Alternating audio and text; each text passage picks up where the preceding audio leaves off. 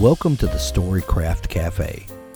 Come in, grab a cup of your favorite beverage, and get ready to join the storytelling conversation. Storycraft Cafe is brought to you by Dabble, the ultimate cloud based fiction writing software. Here we're going to bring together storytellers from all walks to encourage and empower you to craft your best story. Welcome to the Storycraft Cafe. Did you know that we have a social media site just for writers? You can find it at storycraft.cafe. You can meet other storycrafters that share the same hopes, dreams, struggles, and victories as you do. Join in the daily writing challenges, see when a new author interview is coming up, and join in the conversation and fun. Again, that's storycraft.cafe. Be sure to subscribe in your favorite podcast app and leave us a review if you don't mind. It helps others find us. Also, please subscribe to our YouTube channel. I'll drop a link in the show notes so you can find it easily. You can join me live as I conduct these author interviews, and you too can join in the conversation live as it happens.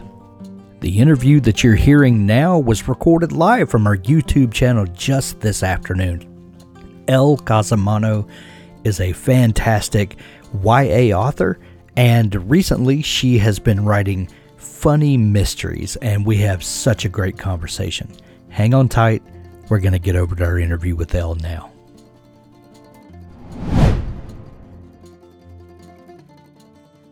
And we are live here in the Storycraft Cafe. I am your host, Hank Garner. Today, I'm super excited to have one of my favorite authors, uh, Elle Cosimano, is joining us today. We're talking about her uh, her latest series, the Finlay Donovan series. And if you love mysteries, and I absolutely love mysteries, uh, but also, you know,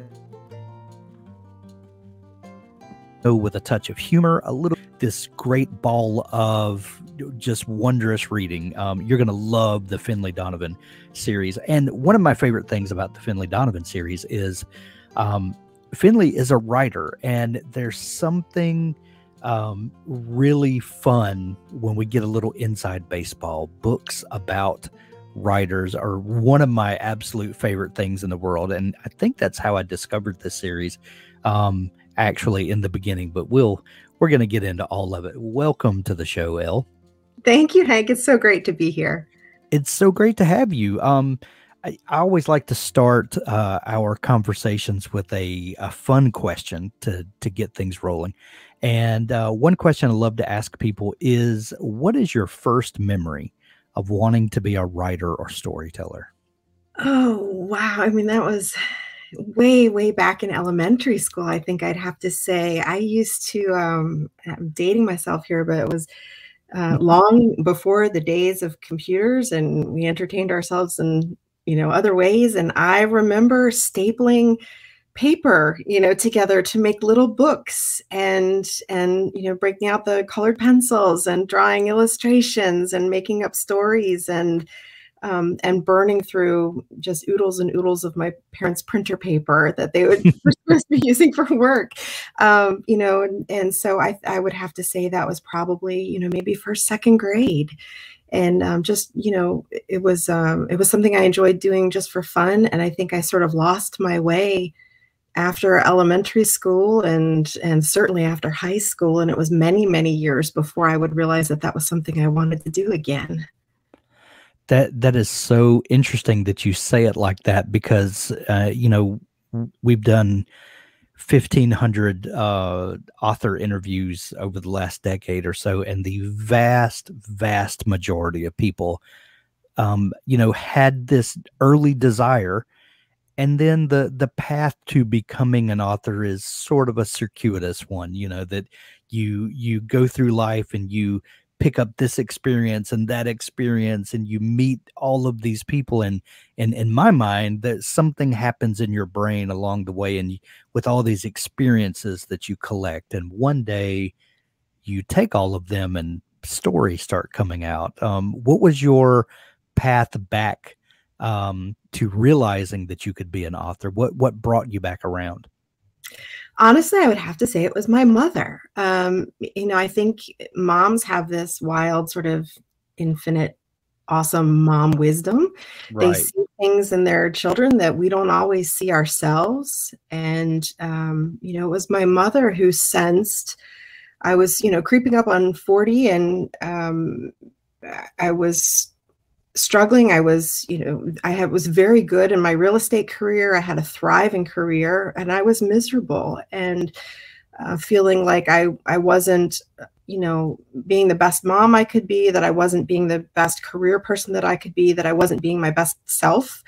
And she, I, I guess, sensed this midlife crisis coming. And she was the one who suggested I take a sabbatical from work and write a book. And at the time, it seemed like such a selfish, irresponsible, wild thing to do. And I told her she, um, you know, I told her as much. I told her there was no way that I could do this. I was at the time I was the breadwinner for my family. Um, I felt like you know upending my career even just for the the two months that she was offering to help me with the kids and and make this possible. I just it, I felt guilty, you know, and and so often we as moms feel that heavy guilt, you know, to, to always put before our own. And that's sort of where I was at that time. And so I told her there was no way, there was no way I could do this. And she said, just think about it. And I did. I went home and I thought about it, and then I couldn't stop thinking about it. And two weeks later, I called her and I said, "We're going to do it." So, um, you know, that was back in 2010, and and I never wow. looked back. So I, I have to ask you when when your mom made that offer, did you have a story idea in mind or was it just a complete blank slate like did you then start brainstorming or was there a lingering idea that had been back there that you were just you know maybe unwittingly but waiting for an opportunity I would say at the time it seemed like a blank slate. I thought I was convinced it was a blank slate because I, I hadn't been talking or articulating any particular story that was sort of, you know, wiggling around in there. But in hindsight, you know, I think there are always kernels and seeds of ideas. I think storytellers tend to find them everywhere. Like, yes. you know, driving to work, you know, listening to a song on the radio, whatever it is. I think in the back of my mind, there was always potential percolating there. I just didn't and I didn't allow myself to kind of capture those seeds and do any organized thinking or structured thinking with them. And then as soon as she planted that idea in my head, it was like all of a sudden this you know, groundswell of little kernels started coming to me. And that's when I think I just realized I couldn't put this off. Like, this is the idea had taken root. This was something I needed to do. And, um, and then after that, the more I allowed myself to to have those kinds of brainstorms you know on my 45 minute commute to work or you know mm-hmm. in you know in during lunch breaks or you know the evening after i put the kids to bed whatever time i could steal for myself, I found myself sort of piecing together little bits and pieces of stories and, and it made me happy you know it made me happy so i felt like that was sort of someone i almost needed someone else close to me that i trusted to give me permission to do that for mm-hmm. myself and I, that's one reason that I hate to ask people where where do your ideas come from? It's such a trite question because storytelling they're literally flying around all around you all day every day. You just you know a, a, a, writer can grab hold of any of those and and it takes root and becomes something you you like you said you almost it, most people are just looking for permission you know air quotes that just someone to say grab it and run with it. That, that's i love that story. Um you um what was that first story that you wrote? And and um when when you um you know were able to take the time and to get working at it and was that the first book that you published? Yeah i almost feel guilty saying so but it was um and and it certainly wasn't published in its first iteration. I mean, it was it was right. a story that I sort of needled with and worked out over and over again for a really long time. But um, it was the first story I drafted that summer. I took a two month sabbatical from work, and my mom helped with the kids. And every day she would send me to this little tiny office and tell me to go write a book. And at the end of every day, she would wait at the bottom of the stairs for my chapter and she would read it and she'd say, This is great, go do it again. And by the end of the summer, I had drafted Nearly Gone, which was a YA, um, a YA thriller. And um, at the end, you know, I, when I typed the end, I had a messy, horrible, awful, terrible first draft. Um, it but was, you had a first draft. I had a first draft, and I went home, and you know, because we had been staying, my kids and I had been staying with my parents, so I could do this. My husband was so supportive, and I got home. He said, "It's great. How do you feel?" I said, "I feel awesome." He said, "Wonderful. When are you going back to work?" And I said, "Well, we should probably talk about that." and um, and I said, "I'm really enjoying this, and I think I would like to do something with this manuscript." And he said, "Well." Are you any good at this? And I said, I have no idea. And he said, Well, how do we find out? So I ended up taking Nearly Gone to, um, which had a different title at the time, but I took it to a, a, a writing workshop, a publishing workshop, and um, got some great feedback from some editors and agents who were um, working there and kind of mentoring there. And the feedback was good enough that I felt confident trying to to query it and I was fortunate enough to get a bite on my first round of queries from a, a dream agent. And she was very honest with me. She said, The manuscript is a mess. Um, mm. She said, We can't submit it like it is, but I see potential in it. I see, I see something glimmering in there. We just need to find it. Are you willing to rewrite this book? And I said, Yes, I will rewrite this book. And I did rewrite that book three times before she felt confident that I had figured out how to do this, how to how to structure a plot and how to, you know, create character arcs that would stand up and all of these things that we learn through trial and error so much of the time. And so we ended up um, more than a year later going on submission to publishers with it. And that became my debut novel, which actually came out in 2014. Wow. Um, so yeah, it was it was a four year process from concept to publication, but that was actually the very the very first one. Wow. Did you go back to work in that uh, intervening time? I did not go back to work, and I eventually did let my real estate license lapse, and I have no regrets. I feel like I found my home. Wow, I love it. I love it. Um, you began writing YA. Um, was there any particular reason that you gravitated toward um, those types of stories, that that way of storytelling, what whatever it is that that makes a YA writer a YA writer? Yeah, you know, at the time I was reading a lot of young adult and really enjoying it. And I think in hindsight, what I love so much I mean, really, what I think a lot of people don't realize is that there's not a lot of difference between writing about and for young adults and about, you know, writing about and for grown-ups. Um, right. The difference is really the age of, you know, the lens of the protagonist, you know, their life experience. And so um, for me, what was really the big difference between them that really held a lot of appeal was the fact that young adult literature isn't broken down so rigidly in genre category. There's a lot of flexibility for authors to play, to bend genre, to introduce lots of different kinds of storytelling into the same book. And that really appeals to me. I love genre benders. Finlay Donovan is definitely a genre bender. Yeah. So I think that spoke to me. And that very first story I started to conceptualize in my mind um, really would work best from the lens of a teenage protagonist. And so it's sort of the the the age group sort of chose itself based on the story I wanted to tell at the time. But what I've always loved about young adult is the freedom it gives me as an artist and a creator to not have to necessarily play by genre rules and still create a story that um, that can be really marketable. And um, I think that was one of the biggest challenges that I ran into when we were trying to sell Finlay Donovan to a publisher. We got a lot of rejections for that book, um, many, many really? more than I think a lot of people um, believe when I tell them. Um, you know, we we were a little worried there that it was never going to come to be. And the biggest feedback we got is we love the story, we love the voice, we love the the premise, but we don't know how to position this in the market. What is it?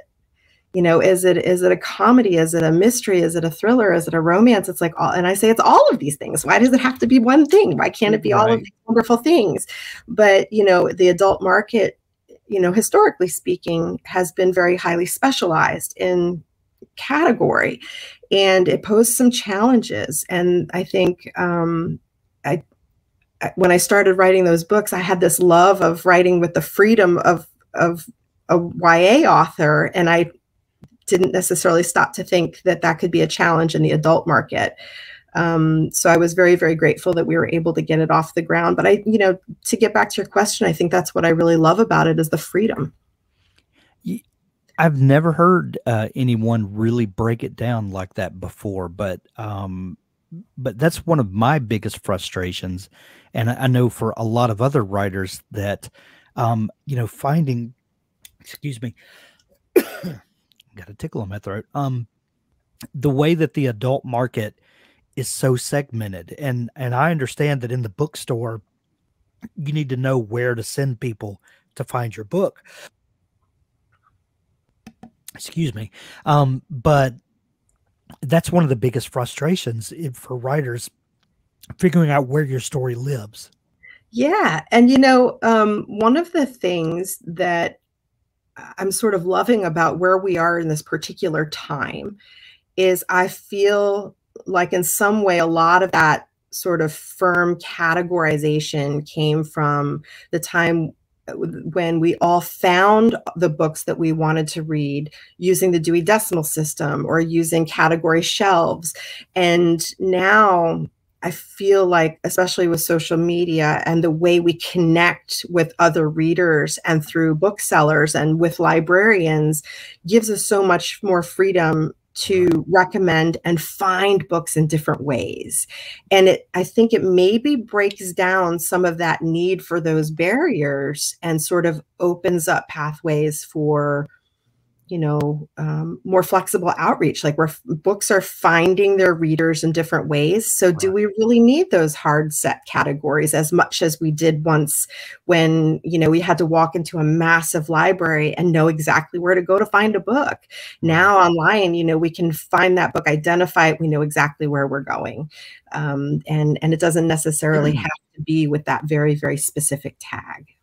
Yeah you uh, went on to write and publish a number of of YA books uh, before you got to the Finlay Donovan series.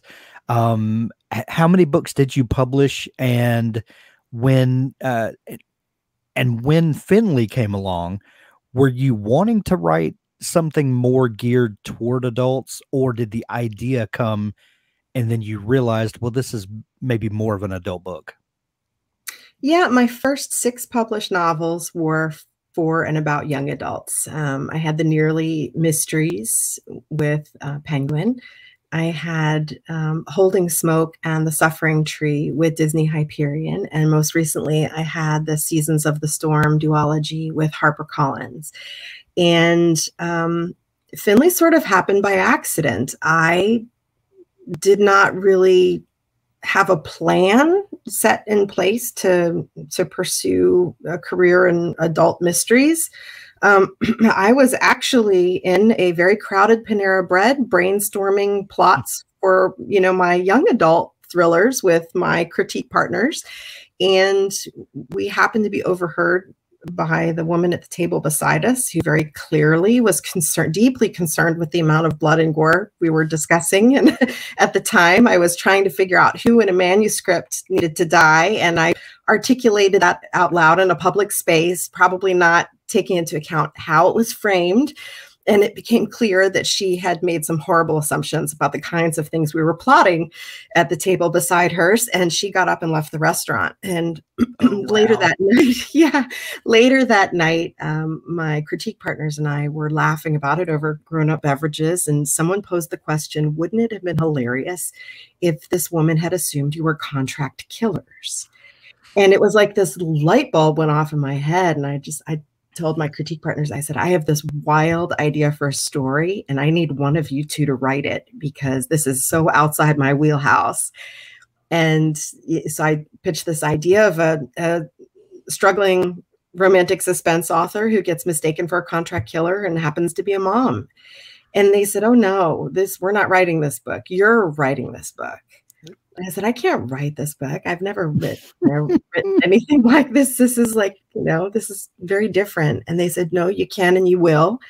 and we got in our pajamas and um, there was a lot of bourbon and wine and, and junk food involved and we were at our you know our retreat our annual brainstorming retreat and we brainstormed finlay's character arc and the the rough pitch for the story and that night you know i kind of committed to to trying it as a passion project. Um, i didn't expect it to go anywhere. I was fairly convinced that it was going to be um, you know a, a great practice run and that was probably all i'd get out of it because i wasn't convinced i could pull it off.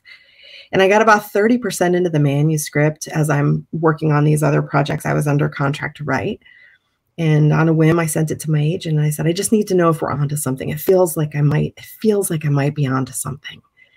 And uh, she said, Oh, she said, I think we might be onto something. Let's let's try putting it out there and see what happens. And that was the beginning. At, I can't tell if this is art imitating life or life imitating art. I love that. I love those aspects of the series. They're, they're, it's fun. You know, when I first started this, I was at a very frustrated point in my publishing career, and it was kind of cathartic. The, the meta elements in the book felt very cathartic to write. And I poke a lot of fun at publishing. I poke some fun at, at agenting and publishing and writing and, and, and mom life and, um, and all of these things. And, and I think that's one of the things that resonates with so many readers is there's it's all very ridiculous, but the, at the heart, there's a lot of real in it. And um, and so I think that's what I keep as my touchstone. I just try to keep coming back to things that are that are real. Well, it's so meta. And and like I said in the beginning, that there's something about writing about writers and writing about the writing and publishing industry that is you know it's it's kind of inside baseball but i've never met anyone that wasn't interested in it. Um you know even people that are just casual readers they still you know want to kind of look behind the curtain and see what's going on and it's just one of these things that has obviously resonated very deeply with a lot of people. Um when you first published the first finlay book were you surprised at the reception that it got and and how many people i mean i know on your social media you know there it, it's kind of it's taken on a life of its own you know finlay is uh, you know shows no signs of of letting up. Were you surprised that it got the kind of traction that it did? Yes um you know at the time like i said i was sort of at a struggling place.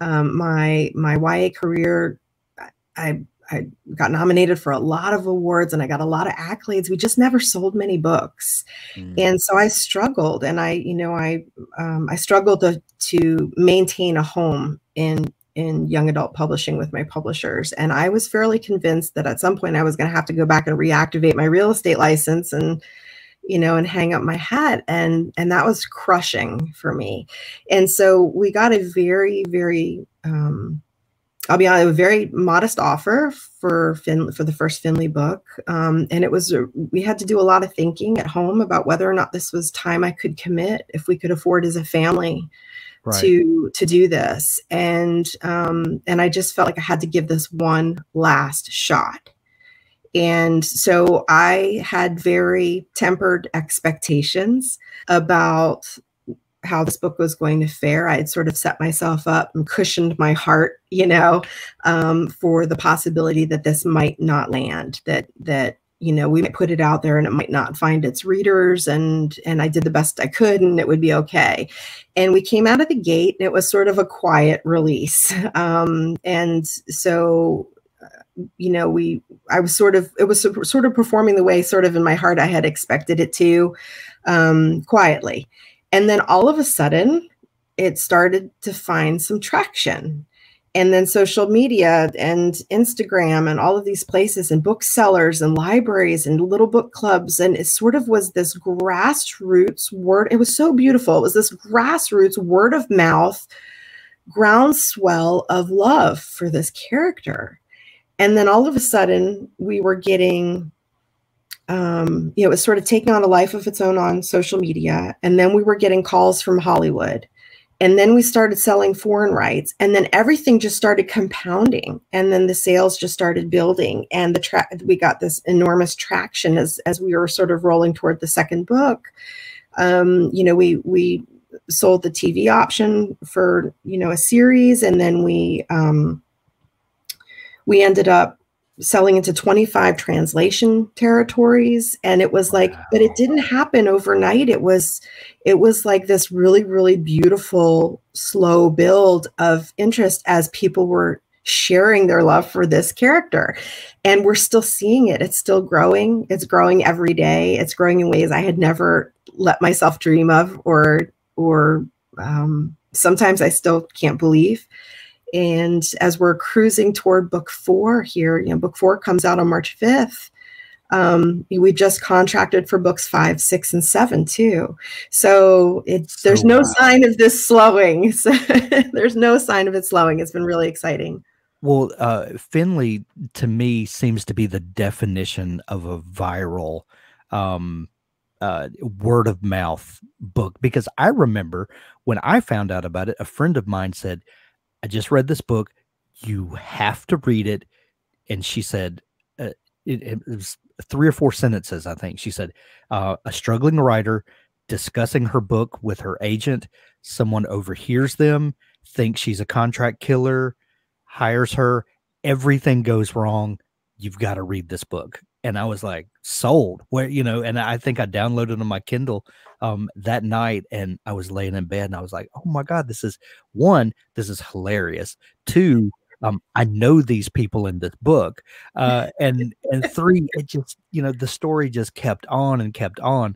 Um, and when I got to the end of it, I was like, I have to read the next one, you know, and, and I knew that um, the second book was out, um, Finlay knocks him dead, and and I just couldn't get enough. Um, when when you were writing the book, did you see the series potential? I know that you've written a couple of other series in your YA writing, um, but most of them have been duologies, I think. And and uh, did you did you see the long term series potential? You know, like you just said, you've contracted books five, six, and seven now. Um, you know, what do you think about you know taking this character and growing her and you know, expanding her world and all that good stuff. Yeah, you know, I think um, when I talk about sort of tempering my heart, you know, it, when when we first started down this road with Finlay, I didn't even know if we were going to have one book, much less a series. Right. So I didn't let myself dream that far. Um, I was focused purely on what can we do with this one story. And when Minotaur and St. Martin's came forward with an offer and we were sort of having these conversations, they said, you know, we could see this having serious potential. Um, and they wanted to make an offer on the first two books. And at that point, I had not even considered the possibility. And so they said, do you think um, do you think you could make this a series because we're struggling to see like how how how could this work as a series can you talk about that and at the point I, I, think it just took me so by surprise because i hadn't really let myself dream that big. And so i spent a whole night I stayed up pulled an all-nighter a very finlay style all-nighter that night and sort of reimagined this from the point of view of a series and sort of rewrote the synopsis for the first book to make that work. And um, you know at the time you know i i like you said i had duologies before. That wasn't for lack of wanting a series. It was because right. those first books just didn't sell. That was as far as we could go. And so mm. um, i let myself dream through like the first two books. I was like okay i'm gonna i'm gonna you know be enthusiastic enough to believe that we can do this through two books. And then you know when we started getting all that traction of suddenly like oh wow now we really have to think of this in in broader strokes we need to think of this as a bigger story and how how can we do that but you know there's a very um cautious part of me that only allows myself to dream out as far as my contract. Yeah. And because we never know what's, you know, the biggest question I get from readers is how many Finlay books are there going to be? And my answer is always, that's up to you. Yeah. As many as you will buy. as many as you will buy. And most people don't realize that, but it's really up to the readers. It's, it's, yeah. it's up to the market. Um, I would love to write them indefinitely and forever. Um, but you know, it's going to be up to the readers and their commitment, their loyalty to the series, how far we can go. So I try to educate as many readers about that as possible. That most series writers are at the mercy of the market, and um, and so yeah, I dream about a lot of Finlay books. I would love to write a lot of Finlay books, and for now, I'm just so grateful we get to do the first seven. Let's talk a, a, a minute um, about um, genres. Uh, and we talked a, a, bit about this a few minutes ago, but you you said that the thing that you loved about YA was that there are uh, a lot less genre limitations. Um, but a when you start talking adult uh, books, it gets really dicey, you know, with with what you're going to call this book. Really, more than more than what the book is. How are you going to market this book? That's uh, and of course you have to market truthfully so it you know the two need to line up but you know what i'm saying um yeah. and as far as content wise there's really nothing in the finlay books that wouldn't be appropriate for a ya audience other than the the the protagonist in the book is is an adult obviously um but where how did you decide wh- what to call this book because it's a it's a thriller ish. It's it's a mystery. Um, there is a bit of romance. There is um, a lot of women's fiction. Uh, you know, and just general fiction. It's it's it's the life of an American family. You know, there's it, it it's it has a wide appeal and it has very narrow specific appeals. Uh, how did you start thinking about this and and what was the process to think through how to position this book and how to get the word out about it. Yeah, I, I think, know, you ask, how did I start thinking about this? I think the trick was I didn't. I just started writing and I wrote the story the way I felt the story needed to be told. And at the end, what I ended up with was this hodgepodge of, of all these awesome things that made it so fun for me and so challenging for my agent. Um, and so I there wasn't a lot of thinking involved in the early stage, I think, because I was just sort of writing I was writing this as as an experiment. You know, yeah. I wasn't really thinking I, in my heart. I really, honestly, didn't think this was ever going to sell. So, um, I was writing to see if I could do it and to see if I could pull it off. And so I was, I wasn't thinking. And then as we got deeper into the process and we really started to having to think, you know, what I the decision that I came to is that this is at its heart a mystery because at my heart I'm a mystery novelist. That's if you were to take all my books, the sci-fi and the historical and the the, the contemporary thrillers, they're all and the horrors, they're all at their heart mysteries. They're all centered right. around a mystery. And so I really see this as a mystery. Um, but it's also like you said it's so many other things and i think that's one of the things that makes it so special. So when we when we went to submit it to publishers we did call it a mystery um, but we also were careful to point out that it was a lot of other cool things too. And then we decided that you know it was really going to be up to the publisher that bought it to figure out how best to position it and we were very grateful. I mean minotaur you can't you can't find a better team to find a way to position a mystery than the team at Minotaur and St. Martin's Press. They are fantastic. And they took this book that is so different from anything that they've published before and they knocked it out of the park. You know, they they caught the the whimsical um, you know, and fun elements with this fun, fantastic packaging and the cover and the title.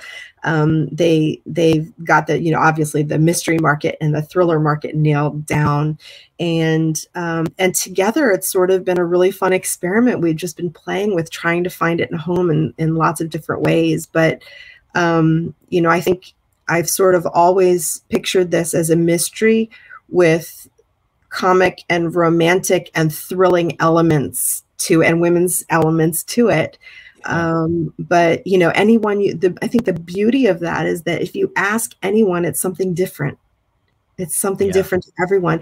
And I love that you mentioned that it's really appropriate for all ages. I have generations of readers. Yeah. You know, teenagers reading with their moms who are reading with their moms and they're doing it together and it's so fun. I have lots of men reading these books, which is fantastic.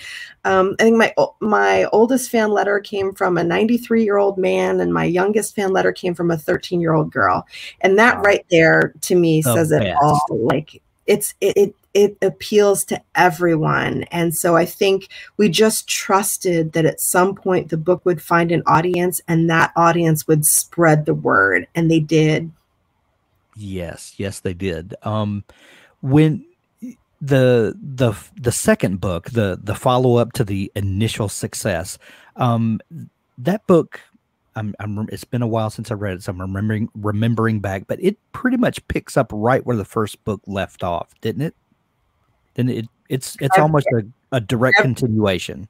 Every book is a direct continuation. Okay. So I always recommend starting with the first one so that you don't spoil the fun for yourself as you go because there are obviously going to be spoilers for the the the earlier we try not to spoil the mystery per se the yeah. who done it as much as possible but there are going to be certain spoilers all along the way because the books do piggyback off of each other almost I hesitate to say it, but almost in soap opera fashion. They're very soapy in that sense. Yeah. Um, that, There's you know, nothing wrong with that answer.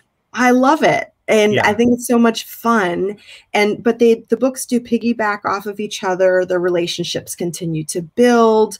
Um, you know, we draw upon a lot of the story building from the earlier books, although each book has its own who done it to be solved, which I think is is part of the fun too that um, you know, if you think of um, popular mystery series, um, you know, uh, Agatha Christie uh, immediately comes to mind, and you've got all the Poirot uh, mysteries, and they all contain uh, at least him, and and a lot of times, uh, you know, a a loose cast of characters that go with it.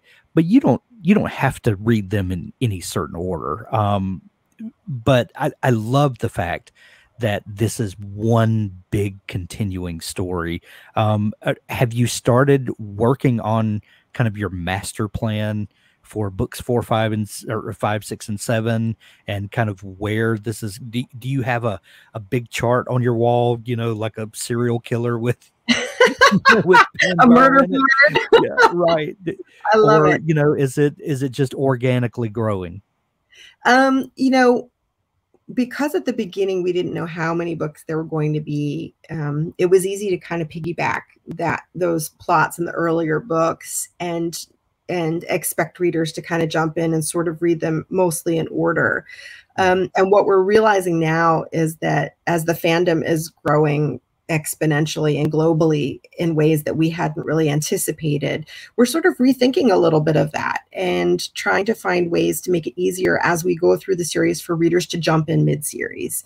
And so, uh, without spoiling anything, I will say that the end of book four, we do close up a few arcs um, that we have drawn over the first four books. Yeah. Um, and the goal, I think, moving forward, and this is a little bit insider information here, but I love sharing it. The goal moving forward is that we're going to try, I think, to make some of those later books feel more standalone so that if a reader does come in, you know, at book six and or is just discovering the series as they're passing through a lot uh, an airport, you know, or a, yeah. a library, that they can then go back and and and still you know still keep up and then go back and maybe start the beginning of the series. But um, we're we're starting to think of the series in a little bit of a different frame now as we're seeing the long-term potential. Yeah. Well i, I love both of those answers. I, I love um, the the fact that you could come in and pick up anywhere and and enjoy the read.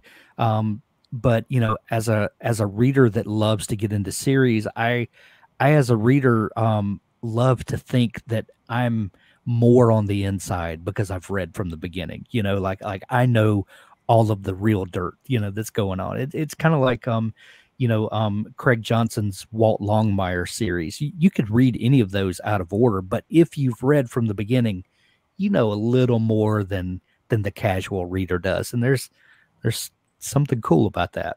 Yeah, I think we've done a really fun job these first few books of sort of really delving into to Finlay's character and some of the side characters in the story. You know, her sister and and her side, you know, her partner in crime, her sidekick Vero, and and her romantic interests, and all of these things. So we've really kind of laid the groundwork um, for for what's to come. And and I love that readers who came in at the beginning have that inside feeling. You know, moving yeah. forward the um in the beginning where you were just writing everything you were passionate about and then you know would figure it out later if if it ever got published um in writing the series going forward are you more conscious of playing up the mystery aspect or making sure that you cover the the romance aspect? Like did do the when you're moving forward do the things that you set in place in the first one where you were just playing and just experimenting with things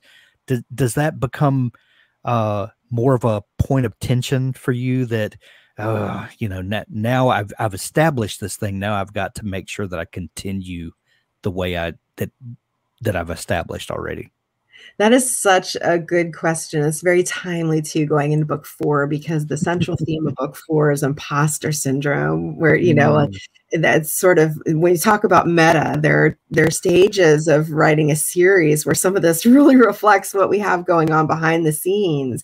And there are, you know, when you're writing a book that no one is reading and no one is buying, there's not a lot of pressure, and you can, you know, you right. can have a lot of fun and play and just realize, well, you know, hey, like my mom and three of her friends read my book so we're good yeah. but when you when it suddenly becomes very clear and you've got 25 publishers around the world and you know you've got tv people looking to develop for script and you've got um, readers who are coming at you with all of their ideas and their feedback and the things that they want you to incorporate in the story and the things that they loved and the things that they didn't.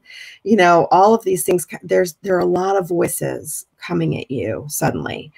And the so there are a lot of pressures with that especially with series the the desire not to let anyone down the desire to maintain the bar to keep raising the bar um, which is tough i mean that's that's hard to do and i think the the I had to come to a place with myself, especially with this last book, as I was sort of facing all of these things and say to myself, the the touchstone, the thing I have to keep coming back to is what I loved while I was writing that first book was that it was fun. It was yeah. fun. And if I'm having fun when I'm writing the books, the readers are going to have fun when they're reading them, regardless of where I take the mystery or the romance or the, you know, the adventures and the shenanigans and the friendship and all these things. I could take it wherever my heart leads as long as I'm having fun. And so that's where I keep trying. That's what I keep trying to come back to is to turn off the voices it's you know turn off the the reviews turn off the the feedback turn off turn off all of it as often as i can. Can't can't tune it all out you know and there's a value in a lot of it and i try to very selectively allow myself to sort of take some of that in but at the same time what i'm really trying very hard to remind myself is that finlay at its heart is about fun it's about joy and as long as I don't lose my joy while I'm writing it, the readers will have their joy when they're reading it. And so that's, I think that's the best thing I can do for everybody. Well, right now, um, you can pick up Finlay Donovan is Killing It. That was the first book in the series. Then followed up with Finlay Donovan Knocks Him Dead. And the third and and newest release is Finlay Donovan Jumps the Gun. The fourth book, Finlay Donovan Rolls the Dice, will be out next spring and then who knows uh, what Elle is going to bring us after that. Um, Elle, if people are just discovering you and just getting into this amazing series, um, where's the best place for them to find you online, follow along, and you know stay abreast of all you know upcoming news and all that good stuff? Great question. Um, I have a website, ellecosimano.com. There's a fantastic frequently asked questions page, and we've got oodles of information there. We have book club discussion guides, playlists, recipes. We've got um, links to where you can buy signed copies of the books. All of that is there. Um, I have a lot of social media pages. Um, the, I think personally, I think the most fun is Instagram. If you can find me on Instagram, my handle is Elle Cosimano everywhere. Um, but Instagram, we have a lot of fun with Finlay Donovan on Instagram. We have a massive Finlay fandom there. We recreate covers, we share videos and reels and recipes, and um, we have a lot of bookish shenanigans there. Um, so I'd say that's a really fun place to start. You can also find me on Facebook under Elle Cosimano. Um, I'm still on Twitter, though not very often, and I've just opened a Threads um, account, so you can find me now on Threads. I'm sort of finding my way there. Um, but yeah, and pretty much anywhere on social media, you can find uh, both me and Finlay, and um, and stay in touch and reach out. I I hear from a lot of readers, and I really enjoy that. There's a contact page on my website. After you've cruised it and answered all of your burning questions, feel free to reach out. Excellent. And uh, we'll link up all that in the show notes of this episode to make it easy for folks to find you, as well as uh, we'll include Amazon links where, where you can grab the Finlay Donovan books or any of your books. Uh, and uh, also visit your local bookstore and support local books. Um, Elle, it's been so much fun chatting. Uh, please come back again and let, let's do this uh, again. I would love to. Thank you. It was great seeing everyone.